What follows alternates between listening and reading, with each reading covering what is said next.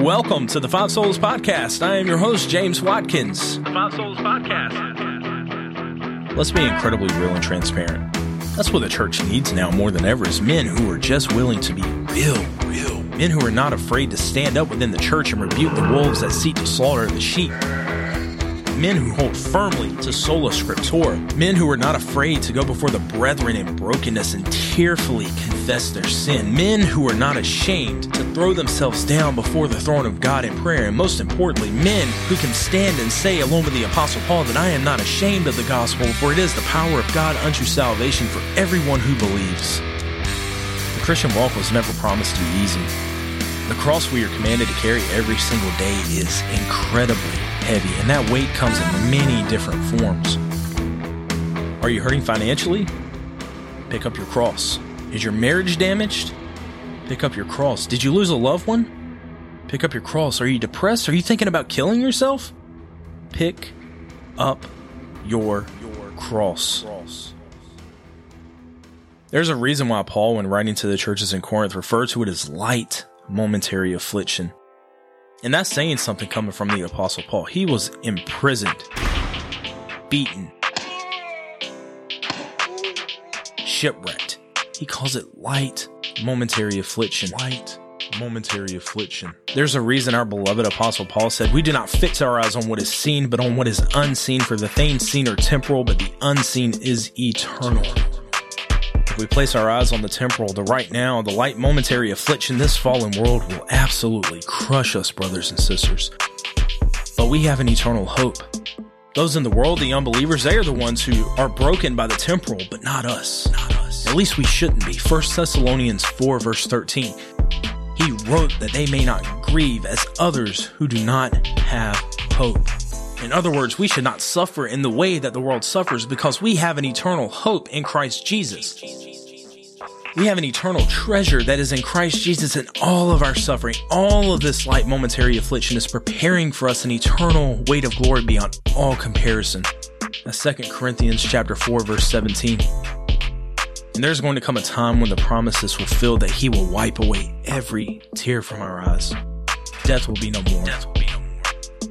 Neither shall there be mourning, nor crying, nor pain anymore, for the former things will have passed away no matter what you suffer with, no matter what the thorn in your flesh is, there will be a day where you will see that absolutely every single tear was worth it all, and great is your reward in heaven.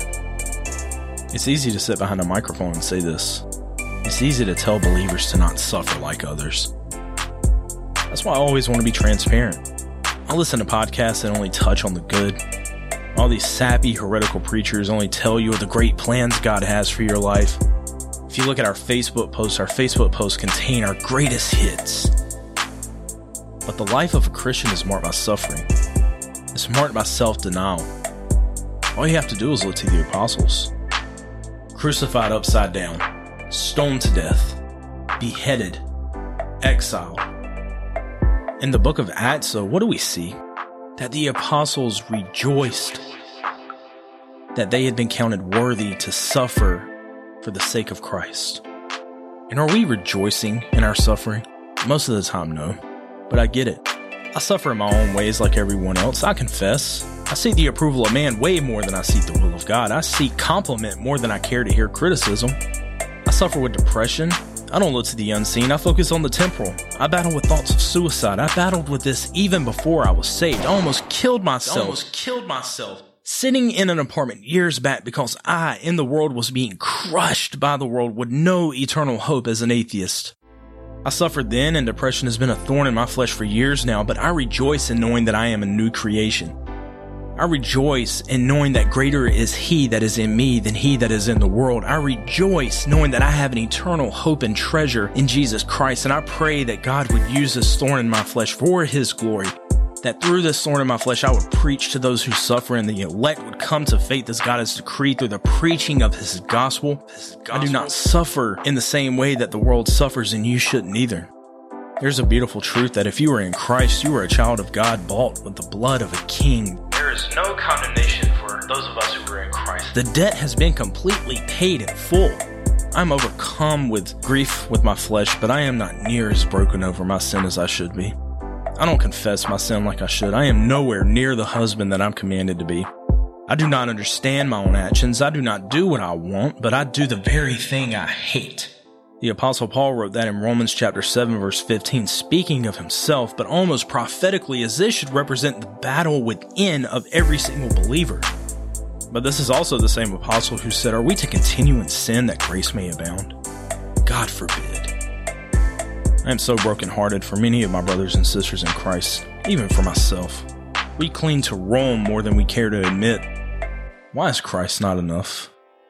Even in the reform circles, we base our salvation on our own morality. That's where we look to for assurance. And if you are looking for that within yourself, you are going to be vastly disappointed and always questioning the work that Christ accomplished on the cross.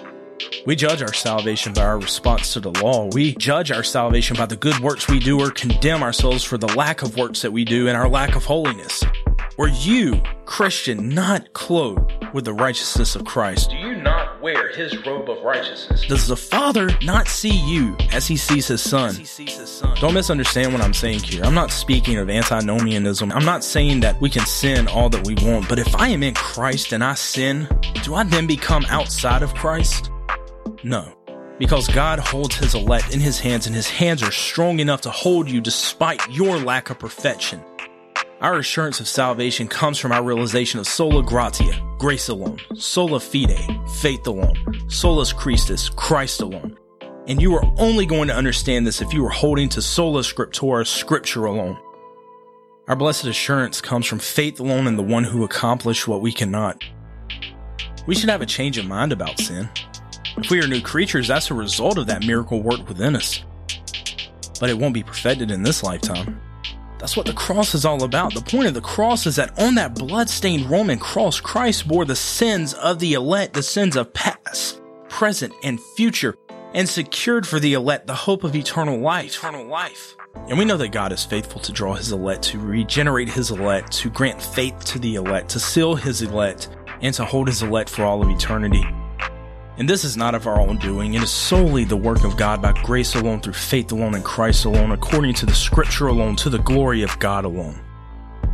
Soli Deo Gloria.